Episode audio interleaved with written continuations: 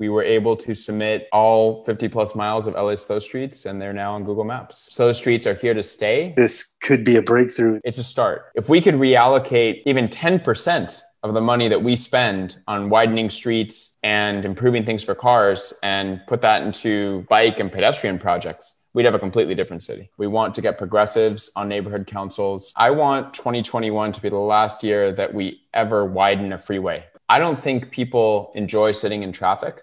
I don't think people enjoy looking for parking. Those are two things that I never have to do because I'm on a bicycle. Guilting people, making them feel bad about climate change, all that stuff, I don't think works. If you appeal to their selfish nature, do you want to sit stuck in traffic? Do you want free VIP parking anywhere you go? Stuff like that. And all of a sudden, you can start to see the opportunities for change.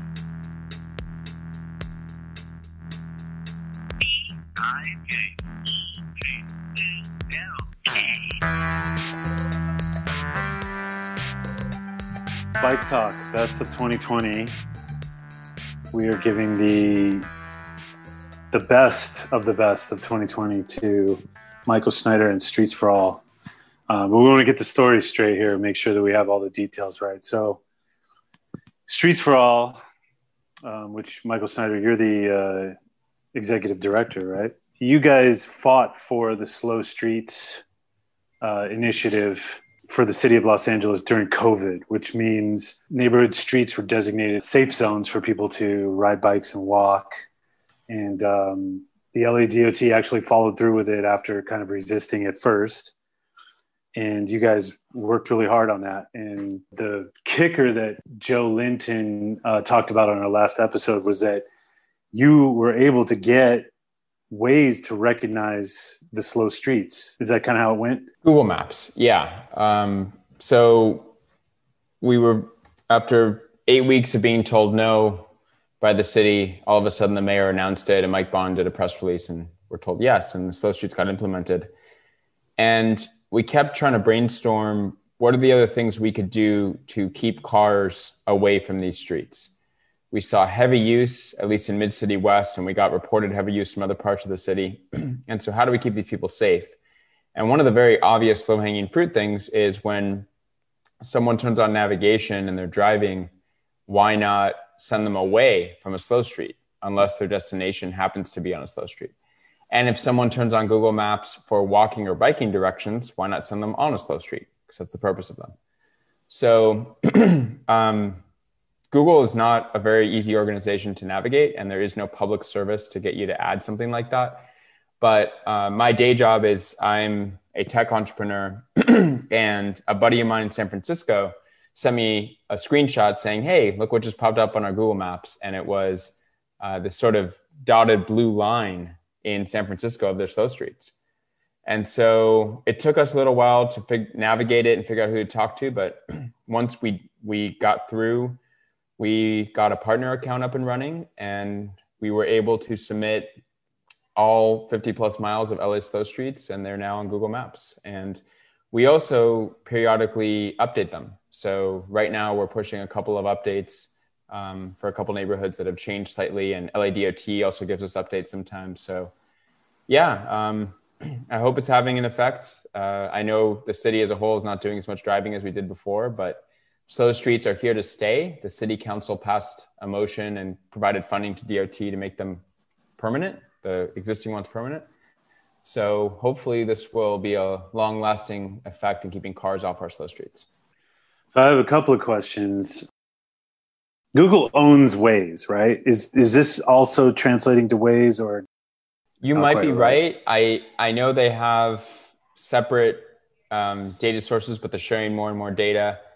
I barely drive. I'm mostly on my bike, and Waze is just for people that drive. So I honestly don't use Waze. I'm not sure. Okay, I was just curious because you know there. I'm always looking for you know in, in terms of political activism ways to include other constituencies and, and find ways to to uh, get people on board that might not otherwise be on board with you know cycling and walking and that kind of thing. And i know that in in a lot of the you know the neighborhood discussions and goings ons that i've been involved in Waze is a contentious issue. There's there are people, specifically like homeowners on residential streets, that uh, they they very much dislike that Waze sends traffic through their neighborhoods, and they feel the same frustration that uh, you know cyclists and, and pedestrians feel when when traffic is blasting through their neighborhood. And and I've seen people uh, you know express the will to, to get Waze to change their ways and here you've found a way to do it. I don't know that it's exactly translating the ways that you're saying it's google maps um, but even that's amazing in itself.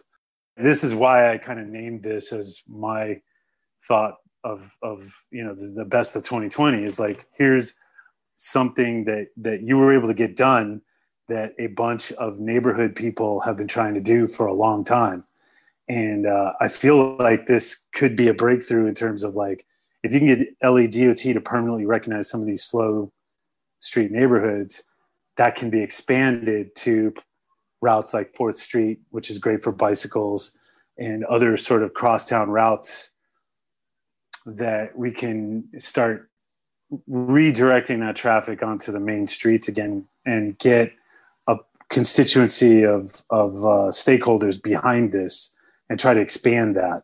Um, so that, I mean, that's pretty amazing to me that, that you got that done. So, uh, can, for whatever it's worth, congratulations, Bike Talk 2020 uh, move of the year. So, thanks, um, Yeah, yeah I, I, was just going to add to what you said. Um, I think the only piece, people that like cut through traffic are the people that don't live there that are cutting through. So um, this is actually an area where NIMBY interests and progressive interests align. Nobody wants cut through traffic, perhaps for different reasons. But um, that's one of the things that surprised me about slow streets. Again, maybe there are some residents that like driving 40, 50 miles an hour down a residential street, but most of them, especially ones with kids, elderly parents, stuff like that, they prefer cars slow down. so, um, slow streets is a rare uh, crossover between the two groups. And I agree with you. One of the reasons why we, we are so excited about the program is for the first time in a long time, it's caused the whole city to rethink about how we use our street space. It's a start. And I hope we can expand it. They've been very, very popular. There's, um, there's been some vandalism and some other NIMBY groups and actions trying to get rid of them. Apparently, even a sign asking you to slow down is too much for some drivers. But in general, they're very popular. And I think it could lead to the start of more rethinking about how we use our shared street space in Los Angeles. Yeah, absolutely. So the city council, you say, has voted to to make these permanent. So what does that look like? Are we going to get more than just sort of the sandwich board signs, or what are they looking to do? Yeah, it's really exciting. So um, they basically took money from CicLAvia and other things that obviously aren't happening this year, about 800 grand, and they gave it to DOT to make the existing slow streets permanent. And so the sandwich boards are going to be going away. and in its place, hopefully, we're going to be getting things like metal signs on posts, um, bollards, paint, uh, mini neighborhood traffic circles, uh, chicanes uh, for extra long blocks, things like that, that hopefully will uh, do what the current sandwich boards are doing, but even better because they're not going to get knocked over in the wind or by trash trucks, and they're much harder to steal. Right, and there's cities like the smaller cities around Los Angeles seem to be really good at at doing these kind of traffic calming measures. Like, you know, if you ride through like West Hollywood, they've got these compact traffic circles and diversions and all that kind of stuff. So I guess ultimately this is a step towards solid infrastructure like that. Yeah, West Hollywood is near the top of my list for how to do traffic calming on residential streets right. Um, even I, I, live on Formosa, which is in the city of Los Angeles, but if you go two blocks up, it becomes the city of West Hollywood. And as soon as you get into West Hollywood, you've got a chicane mid block and you've got a neighborhood traffic circle at Lexington and Formosa. And it's just a different world. Um, I think they put those in mainly from people complaining that cars are going too fast, not necessarily to assist people cycling, but I Right. think that that of course you slow cars down and it benefits everybody, including cyclists. So yeah, West Hollywood's been great. Santa Monica has been great. Culver City's doing more and more. Um, per capita or per square mile, LA DOT has far less money compared to these other cities, and that's that's the tragedy. They we have so many roads and so much road space that I would be surprised if we have even half per per square mile of what a city like Santa Monica or West Hollywood has to improve their roads, which is why we can't even afford green paint right now. And the city of Santa Monica can do a two-way protected cycle track on Ocean in just a matter of weeks. Now, is the like when you talk about this this budget, is this something that the city has sort of told you, or is this from your research? Because I kind of, I mean, it's like they managed to find the money when they want to do, you know, street widenings and and projects like uh, Magnolia, which they, were, you know, I know that's not city money, but they were they seem to dig around and find that money when they need it is this something that they're sort of telling you or is or do you know what i mean like I've been told that we can't even afford green paint right now. so it's bad. Um, Yeah. a, a project like the Magnolia widening was paid for, I think, through a Caltrans grant. Most Right. freeway widenings, there's somehow always plenty of money in the state of California to widen a freeway.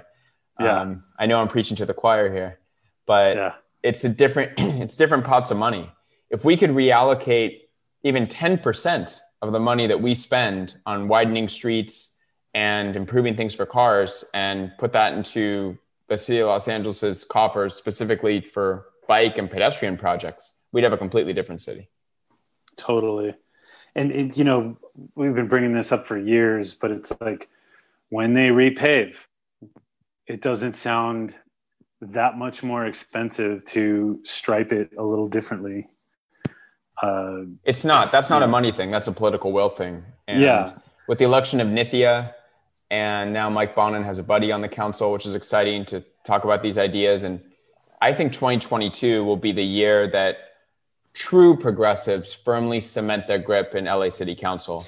Someone like a Paul Koretz, who thank God is termed out. Um, I don't think he's just going to float to city controller like he thinks he is. Um, I think guys like um, Mitch O'Farrell, who have constant clash with progressives over homelessness stances, road safety stances. I think he's going to be, you know, have a run for his money. Anyone that's not at this point, um, who's on the city council running for reelection and not supporting safer streets in our mobility plan, um, I think is in for trouble in 2022 and beyond. let's talk 2021 for streets for all The first half of the year, we're laser focused on neighborhood council elections. Um, people don't realize, but actually, most people haven't even ever heard of a neighborhood council. But we have a great primer and explainer on streetsforall.org. And neighborhood councils are often where progressive projects go to die before they even get to a council office or LADOT. So we really want to make, we want to flip them. We want to get progressives on neighborhood councils, and we want to, most of them are not progressive. So we have been collaborating with um, organizations like DSA and LA Forward, and behind the scenes, helping people explain what it is, how to run, get them registered, explain how to attract voters, how to put a slate together, how to assemble a list and get make sure people vote. It's all vote by mail this year, but people do have to register. And so far, I'm, I'm really hopeful. um, we have our hit list of NCs that we want to flip, and hopefully we get our way. and that could pave the way for more progressive council members like Nithya and like Mike Bonin who want to do progressive stuff, but the neighborhood council is holding them back. That could that could pave the way. The other thing that we're really focused on, of course, is the 2022 primaries, which are amazingly only 14 months away. So um, after we get through the neighborhood council stuff, it's from March to June are the elections. Probably in August, we'll release our candidate questionnaire and we'll be endorsing for city attorney for eight of the council seats um, that are up for reelection or election. For um, mayor, which is going to be an important role. um, and and so that'll be the focus for the second half of the year, uh, leading up to March 2022. In the middle of that, or whenever we have time, we still have got um, Venice Boulevard for All, our push to make Venice Boulevard the first complete street in Los Angeles, VeniceBoulevardForAll.com. We're trying to convince the mayor's office that he should leave a great legacy and Venice Boulevard should be it. so we'll see what happens. Um, we're very interested in Metro's plans for first last mile around all their construction and also getting them to think differently. I want 2021 to be the last year that we ever widen a freeway in Southern California. It's not easy, but I'd love to do that. I want to repeal parking minimums and institute parking maximums. Um, we're tracking some bills at the state level, rebates for e-bikes, um, giving cities more power to set speed limits. It's crazy that LA can't even control speed limits um, bringing back uh, red light cam- red light cameras and speed cameras to take uh, police out of giving tickets, but still enforcing speed limits and red lights. Um, and also, there's a state bill that Metro needs passed so they can put cameras on the front of their buses. So if someone's blocking the bus lane, it's an automatic huge fine that gets mailed. Nice, nice. So there's a lot of exciting. Oh, and of course, the Idaho Stop Law, which was introduced by Assembly Member Horvath and that would make it legal to treat a stop sign like a yield sign in um, in Los Angeles in, in California. So those are a few of the things that we're working on tracking. Yeah, interesting on the the red light cameras. I kind of got into it with uh, on that issue some years ago, and um, there's a national movement to get rid of red light cameras as well as speed cameras that's going on. Um, so that'd be an interesting uh, uh, battle to watch here in in California. Yeah, which California just seems to be so pro car um, still um, that that's that's that's quite a fight. So I think people just can't imagine another way. And once they try an e-bike, once they try a scooter, and feel like they're not going to die once they take a bus that actually has a bus lane and it's really fast. These are the things that can change heart change hearts and minds. And I don't think people enjoy sitting in traffic. I don't think people enjoy looking for parking. Those are two things that I never have to do because I'm on a bicycle. So right. I, I think if you start, you know, guilting people, making them feel bad about climate change, all that stuff, I don't think works. I think if you appeal to their selfish nature, do you want to sit stuck in traffic? Do you want free VIP parking anywhere you go? Stuff like that. And all of a sudden, you can start to see the opportunities for change. Right. No, I totally agree. When I, whenever I engage in some kind of transportation activism, for example, out in in the valley where I live now, um, there is a road diet on my street, and I went house to house petition gathering for it. And I never once mentioned bikes. I just mentioned traffic, cut through traffic, having space in front of your house to take out the trash without getting run over by a car, um, property values, you know, those kind of things. So I think that's the right. I, I totally agree on on what you're saying. Like you got to kind of find selfish ways to appeal to people because I think a lot of people when they hear bikes, it just sounds impossible until they actually get out and try it and that's not necessarily going to happen for them so. Um, good work man. Um, you know i'm really interested in following this this google maps thing because i just see such an opportunity there to to really spread that and and kind of beat back on on Waze by linking up with uh, the the sort of residential homeowner crowd, which is a powerful political constituency. So, uh, um, once again, you know, congratulations on for what it's worth, the Bike Talk Best of 2020.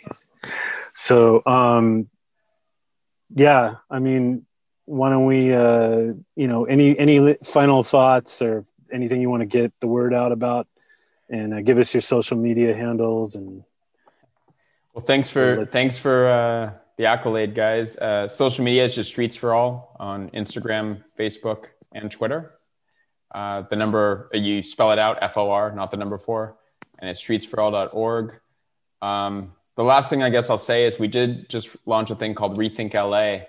We want to inspire people to rethink the streets where they live. and anyone can submit a proposal to redo the street and tell us what they'd like changed. And we're going to filter them and we're going to take a few and actually try to get them done. So um, if anyone's super interested or excited about that, feel free to check it out on our website. It's on our initiatives page. And uh, submit your street and we'll see what we can do. And also run for neighborhood council. If uh, you live in the city of Los Angeles, it's some for some of them it's too late, for some of them it's not. Anyone that's listening to this, please uh, go to streetsforall.org, click on neighborhood councils, learn about it, and file to run. We just need many more progressives on neighborhood councils throughout the city. And especially get involved with the transportation committees on those neighborhood councils, right? So that's kind of where the things are birthed, where the emotions are birthed and then brought to the that's where they're birthed, but the board is, of course, the most important. We have neighborhood councils that have super progressive transportation committees and super progressive boards, and the proposals go nowhere. Hmm. Okay. Yeah, and vacancies come out all come up all the time. We have a link to all the vacancies citywide on our website, so you don't have to run if you don't want to be elected, but you still want to be on neighborhood council. Um, you can check that list and usually get appointed pretty easily. Vacancies happen all the time. Right. Right. Cool. Well, thank you, Michael Schneider with Streets for All. And uh, we'll have you back on soon with, with more updates if you would be so kind. Yeah, sounds great. Good to see you both. And uh, hope it's not too late to say Happy New Year. Happy New Year. Happy New Year. All, right. All right. Take care, man. See you guys. I rise in the morning and greet the day. Pull out the bike and I'm on my way. The transportation shows I care. Every turn of the pedal cleans the air.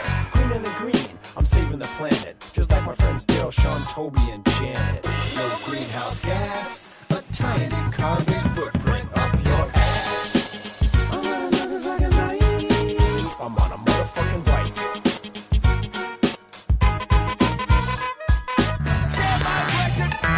Thanks for listening to this episode of Bike Talk. If you want to hear more, go to kpfk.org, navigate to programs, and choose Bike Talk.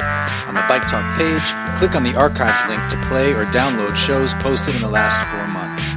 Go to biketalk.com and copy or click on the RSS link to subscribe.